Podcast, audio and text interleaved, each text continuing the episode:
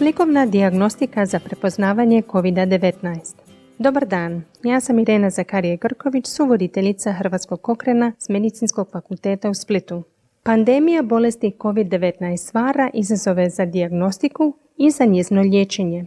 Brzi susadni pregled koji izrađuju Kokrenu daju važne odgovore na oba pitanja. Zamolili smo glavnog autora ovog pregleda dostupnih dokaza o korištenju slikovne dijagnostike za prepoznavanje bolesti iz rujne 2020. godine Jean Paula Salameha iz Istraživačkog instituta bolnice u Otavi u Kanadi da opiše svoje otkrića u ovom glasovnom zapisu doktor znanosti Andrija Babić, specijalizant hitne medicine iz Zavoda za hitnu medicinu Splitsko-Dalmatinske županije i član Hrvatskog kokrena, prevo je razgovor i govorit će nam o tome.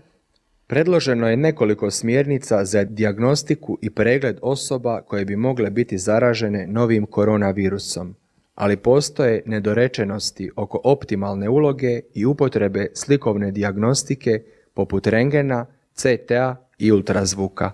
Međutim, važno je znati koliko su te metode učinkovite i to ne samo zato što mogu biti brže i učinkovitije za osoblje na hitnim prijemima u usporedbi s čekanjem rezultata laboratorijskih ispitivanja.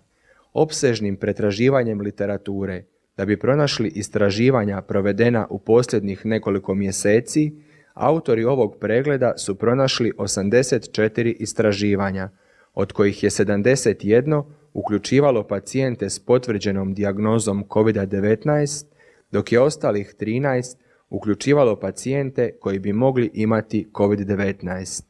Pacijenti iz istraživanja su podvrgnuti slikovnoj dijagnostici i najboljem dostupnom testu za dijagnosticiranje trenutne infekcije, PCR testu, da bi se utvrdilo jesu li pojedine metode slikovne dijagnostike jednako precizne u utvrđivanju ima li netko stvarno COVID-19 infekciju.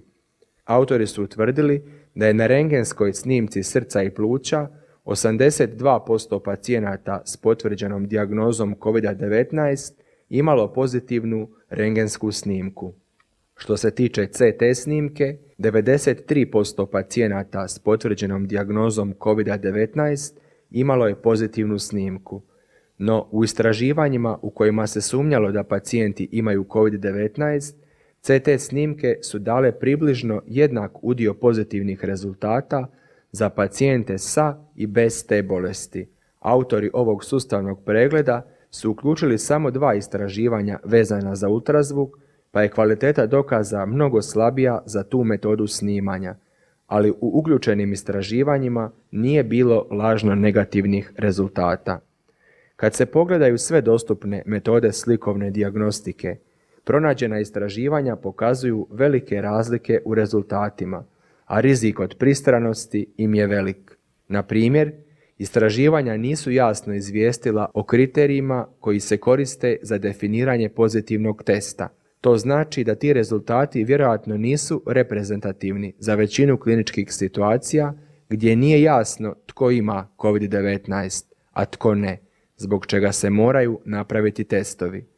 To također znači da je u ovom trenutku teško suditi o implikacijama trenutnih dokaza.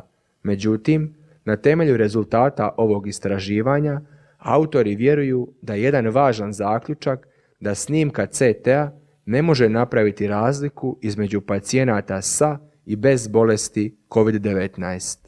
Ako želite pročitati više o trenutnim dokazima i pogledati buduće obnove ovog sustavnog pregleda, kada novi dokazi postanu dostupni, možete ga besplatno pronaći na stranici cochranelibrary.com. Samo odete na tu mrežnu stranicu i u pretragu upišite slikovna dijagnostika i COVID-19 da biste pronašli ovaj pregled.